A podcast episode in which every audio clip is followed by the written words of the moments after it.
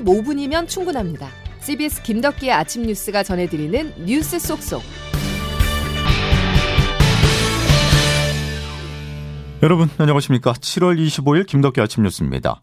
하늘만 쳐다보게 됩니다. 지긋지긋한 장맛비가 이제는 그만 올 때도 됐는데 여전히 폭우를 쏟아붓고 있습니다. 어제 호남 지방을 중심으로 많은 비가 내리면서 광주 일부 지역 주민들은 급히 대피해야 했고 목포 도심은 물에 잠겼는데요. 오늘까지 호남과 충청에 비가 오겠습니다. 첫 소식 양승진 기자입니다. 오늘 새벽 시간당 60mm 넘게 비가 쏟아진 광주와 전남에서는 도로와 주택이 물에 잠기고 주민들이 고립됐습니다. 광주 황룡광 장로교 인근에 홍수주의보가 발령되면서 인근 마을 주민 160여 명이 대피했습니다. 전남 8개 시군에서 1,300여 헥타르의 농경지가 물에 잠겼습니다.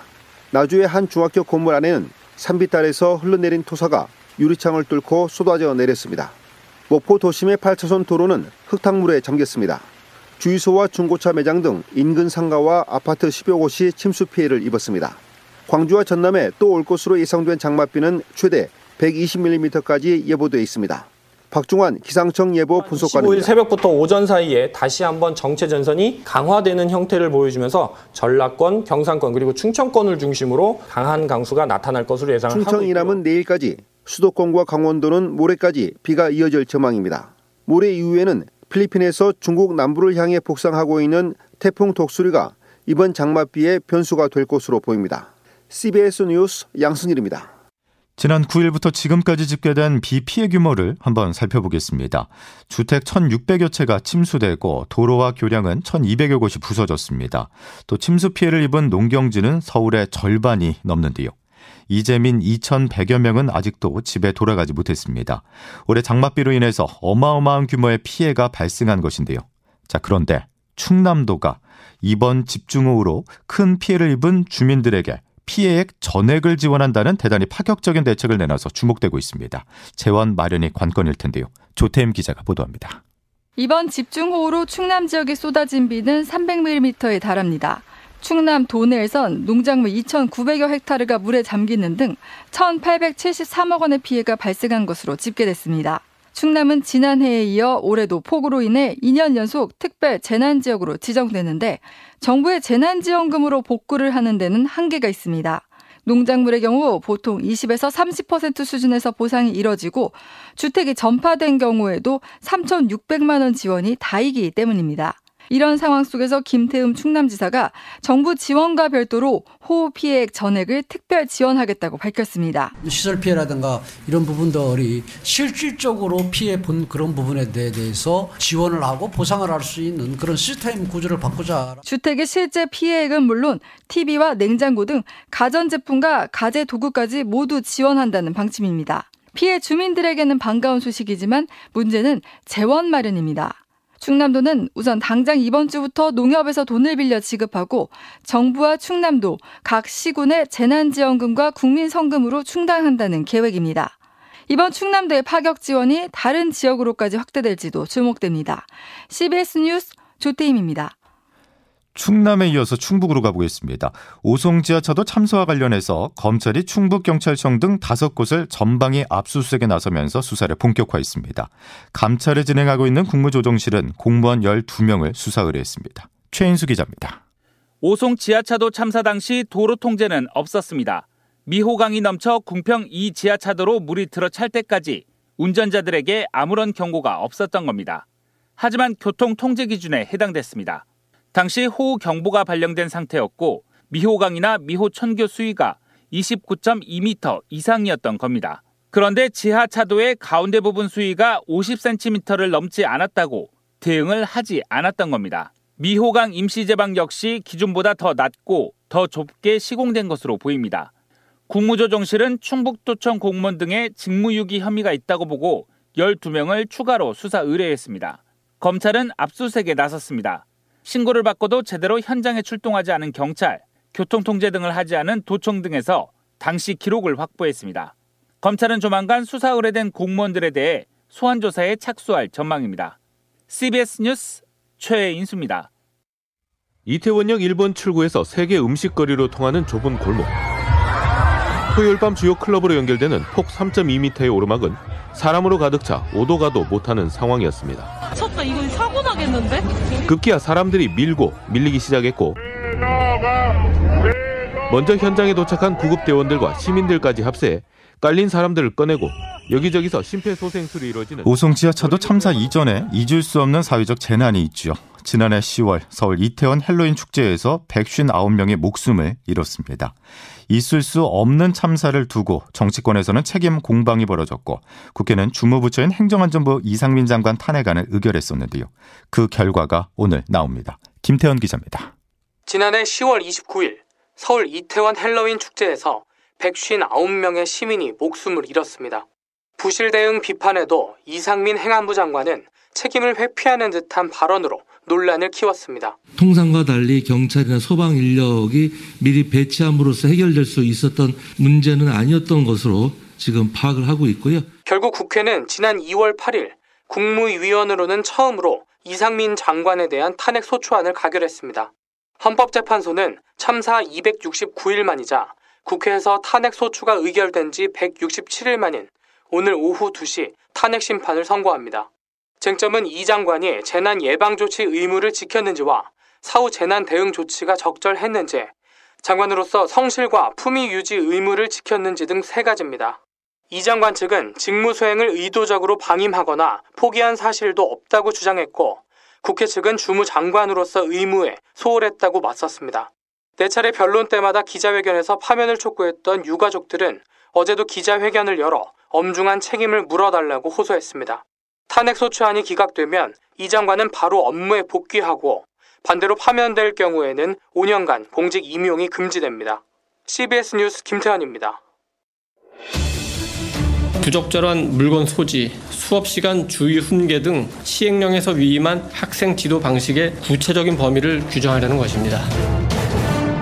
어, 지금까지 지나치게 학생 인권만 강조하고 교권을 침해했던 많은 부분들이 있기 때문에 책임과 권한 이런 식으로 해서 좀 균형을 잡자는 안도 있고요. 그 경기도 같은 경우에는 지금 전면 개정을 이야기를 했습니다. 그래서 좋은 사례라고 보고 학생의 권리 외에 책무성 조항을 한 조항을 넣는 부분에 대해서 좀 적극적인 생각을 갖고 검토를 하고 있습니다. 한쪽이 올라가면 반대편은 내려가는 시소와 같은 걸까요? 교권과 학생 인권 사이에서 파열음이 일고 있습니다. 초등교사의 비극적인 죽음을 계기로 정부가 학생 인권 조례를 개정하려 움직이고 있는데요. 조희원 서울시 교육감은 부정적인 입장을 드러냈습니다. 정영철 기자입니다. 교권 강화에 대한 목소리가 커지면서 윤석열 대통령은 교육부 고시를 신속히 마련하고 불합리한 자치조례 개정도 추진하라고 지시했습니다. 이에 교육부는 다음 달까지 교사의 정당한 생활 지도가 어디까지인지 고시를 마련하기로 했습니다. 차별받지 않을 권리 조항은 선생님들의 칭찬이나 질문을 차별이라고 주장하는데 활용되고 사생활의 자유 조항은 정당하고 즉각적인 학생 생활 지도를 어렵게 하고 있습니다. 교사들이 아동학대로 무차별적으로 신고당하지 않게 관련법을 개정하고 악성 민원에 대한 응대 매뉴얼도 만들겠다고 발표했습니다. 여기에 더해 학생 인권 조례도 개정을 추진하겠다고 밝혔습니다. 이주호 장관은 학생 인권 조례 제정 이후 학생 인권이 지나치게 강조되면서 교권이 급격히 추락했다고 진단했습니다. 하지만 학생 인권 조례를 문제 삼는 데 대선 반대 의견도 적지 않습니다. 교사 사망 사건의 본질은 교권의 보호인데 왜 학생 인권을 원인으로 보느냐는 겁니다. 조희연 서울교육감은 이러다가 배가 산으로 가버리고 아무것도 못할 수 있다고 우려했고 교사 노조 등도 교권과 학생 인권을 함께 강화해야 한다고 지적했습니다. CBS 뉴스 정영철입니다. 서희 초등학교 교사의 일기장에는 모든 게 버거웠고 숨막혔다라고 적혀 있었는데요. 이번 사건에서 여러 사람들이 아파하고 공감하는 이유는 노동자들이 감당해야 하는 힘듦, 즉 업무 스트레스가 교육계만의 문제는 아니기 때문입니다. 김정록 기자가 취재했습니다. 콜센터 노동자 김금영 씨는 얼마 전 콜센터 팀장 경력까지 앞세우며 압박하는 민원인 탓에 도저히 전화를 끊을 수 없던 경험을 토로했습니다. 저희 상담사 1인이 하루 평균 받는 콜 양이 뭐 적게는 60콜, 많게는 120콜인데 갑자기 공격을 당하거나 계속 노출이 되어 있는 직종이란 말이에요. 주민센터 민원창구에서 편의점 계산대에서 아파트 경비실에서 이른바 진상들을 상대해야 했던 공무원, 노동자들의 무용담 아닌 무용담은 하루 이틀 얘기가 아닙니다. 서울 서초구 서희초등학교 교사 A씨 사건이 학부모의 과도한 민원 때문이라는 의혹은 아직 수사기관에서 확인되지는 않았지만 아무런 제도적 보호장치 없이 고객, 민원인의 비정상적인 요구도 무조건 따르라고 강요받았던 노동자들이라면 공감할 수밖에 없단 겁니다. 그나마 노동자들에겐 감정노동자 보호법으로 불리는 산업안전보건법이 있지만 이조차 현장에선 유명 무실한 것이 현실. 직장갑질 119 박점규 운영위원입니다. 그러니까 이제 민원을 하는 모든 노동자가 다 법에 해당돼요. 실제로는 현장에서 잘 작동을 안 하는 거죠. 공무원법이나 이런 데 그런 게 없으면 없는 거예요, 그냥. 단순히 교권 논란을 넘어 노동자, 시민으로서의 인권을 보호할 방안을 모색해야 한다는 지적입니다. CBS 뉴스 김종록입니다. 다음 소식입니다. 북한이 한밤중에 기습적인 미사일 도발을 감행했습니다. 어제 제주 해군 기지에 입항한 미 핵추진 잠수함에 대한 반발로 보입니다. 보도에 조근호 기자입니다. 북한이 어젯밤 11시 55분부터 자정 사이에 평양 일대에서 동해상으로 단거리 탄도미사일 두 발을 발사했습니다. 지난 22일 서해상으로 순항미사일 여러 발을 발사한 지 이틀 만입니다. 북한은 앞서 지난 19일 새벽에도 단거리 탄도미사일 두 발을 발사했습니다. 이번 탄도미사일 발사는 미국의 핵추진 잠수함 아나폴리스함이 제주 해군 기지에 입항한 데 대한 반발 성격으로 보입니다. 지난 18일 부산에 입항한 켄터키함과 달리 전략 자산으로 분류되지 않고 핵무기도 탑재하지 않지만 아나폴리스함은 규모로 미국 원자력 잠수함의 주축을 이룹니다. 또 북한이 전승들이라 부르는 한국전쟁 정전협정 체결일을 앞두고 내부 결속을 다지기 위한 의도도 있는 것으로 풀이됩니다. 합참은 중대한 도발 행위라며 유엔 안보리 결의 위반이라고 규탄했습니다. CBS 뉴스 조근호입니다. 미 국무부는 북한이 주한미군 트래비스 킹 2등병 월북과 관련해서 미국 정부의 연락에 아직 응답하지 않고 있다고 밝혔습니다. 매슈 밀러 국무부 대변인은 현지 시간 24일 브리핑을 통해 북한과 어떤 실질적인 소통도 하지 못했다면서 미국은 킹 2등병의 소재를 확인하기 위해서 북한에 접촉해왔지만 어떤 답변도 받지 못했다고 말했습니다. 사상 두 번째 월드컵 16강에 도전하는 우리나라 여자 축구 대표팀이 잠시 후 첫 경기를 치릅니다. 상대는 콜롬비아로 만약 승리를 하게 된다면 16강 가능성이 대단히 높아집니다. 김동욱 기자의 보도입니다. 배 감독이 이끄는 여자 축구 대표팀이 오늘 오전 11시 호주 시드니 풋볼 스타디움에서 콜롬비아와 여자 월드컵 H조 1차전을 치릅니다. 2015년 캐나다 대회 이후 8년 만의 16강 도전. 16강을 넘어 8강을 목표로 세운 여자 대표팀은 지난 10일 호주로 출국해 오름 남짓 훈련하며 현지 적응을 마쳤습니다. 콜롬비아의 피파 랭킹은 25위, 17위인 우리보다 8계단 낮습니다. 하지만 코파 아메리카에서 준우승을 차지한 만만치 않은 상대입니다. 특히 아일랜드와 평가전에서 아일랜드가 경기 중단을 요청할 정도로 거친 경기를 펼치는 팀입니다. 우리 대표팀은 고강도 훈련을 통해 얻은 체력으로 콜롬비아의 거친 축구를 이겨내겠다는 각오입니다. 콜롬비아에 이어 모로코, 독일과 만나는 일정. 마지막 상대가 피파 랭킹 2위 독일이기에 콜롬비아와 1차전 결과가 더 중요합니다. CBS 뉴스 김동욱입니다. 그룹 방탄소년단 멤버 정국이 솔로 데뷔곡 Seven으로 미국 빌보드 메인 싱글 차트 Hot백 진입과 동시에 1위에 오르는 기염을 토했습니다. K-팝 사상 솔로 가수가 Hot백에서 1위에 오른 사례는 같은 팀 멤버 지민의 Like Crazy에 이어서 이번이 두 번째입니다.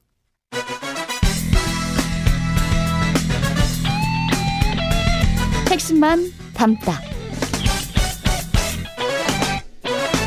Save your time. 김덕기 아침 뉴스 여러분 함께하고 계십니다. 이제 기상청 연결해서 오늘 날씨 알아보겠습니다. 이수경 기상 리포터. 네, 기상청입니다. 예, 오늘도 호남 지역에서는 주의가 필요하겠죠. 네, 오늘도 호남 지방은 비 피해 없도록 철저히 대비하시기 바랍니다. 현재 호남 서해안을 중심으로 호우특보가 내려진 가운데 이 지역에 세찬 비가 오는 곳이 있는데요. 제주도 지역도 호우특보가 내려져 있는 상태입니다. 그 밖의 지역 내일 오전까지 장맛비가 오락가락하는 날씨를 보이겠는데요. 좁은 지역에 시간당 30mm 안팎의 강한 비가 쏟아질 수 있어서 각별히 주의를 하시기 바랍니다. 내일 오전까지 예상 강우량을 보면 서울, 경기, 강원도, 충청도와 제주도는 10에서 80mm, 호남 지방과 경상도에도 30에서 80, 많은 곳은 호남 지방에 100mm 이상의 큰 비가 내리는 곳이 있겠는데요. 내일과 모레도 곳곳으로 소나기 예보가 있는 상태입니다. 이번 주말에는 다시 중부와 전라북도를 중심으로 비가 내릴 가능성이 있겠는데요. 제5호 태풍 독수리는 우리나라에 직접적인 영향은 없겠지만 그 앞자락에서 만들어진 수증기의 영향으로 장마 종료 시점 이 다소 늦어질 가능성이 있겠습니다. 오늘 낮 기온 대부분 30도를 웃돌면서 무더운 날씨가 이어지겠습니다. 날씨였습니다. 오늘은 동해안을 제외한 전국 대부분 지역에 장맛비가 내린다는 소식 끝으로 다시 한 번 더 말씀드리면서 김덕기 아침 뉴스 오늘 소식은 여기서 마치겠습니다. 내일 다시 뵙죠. 고맙습니다.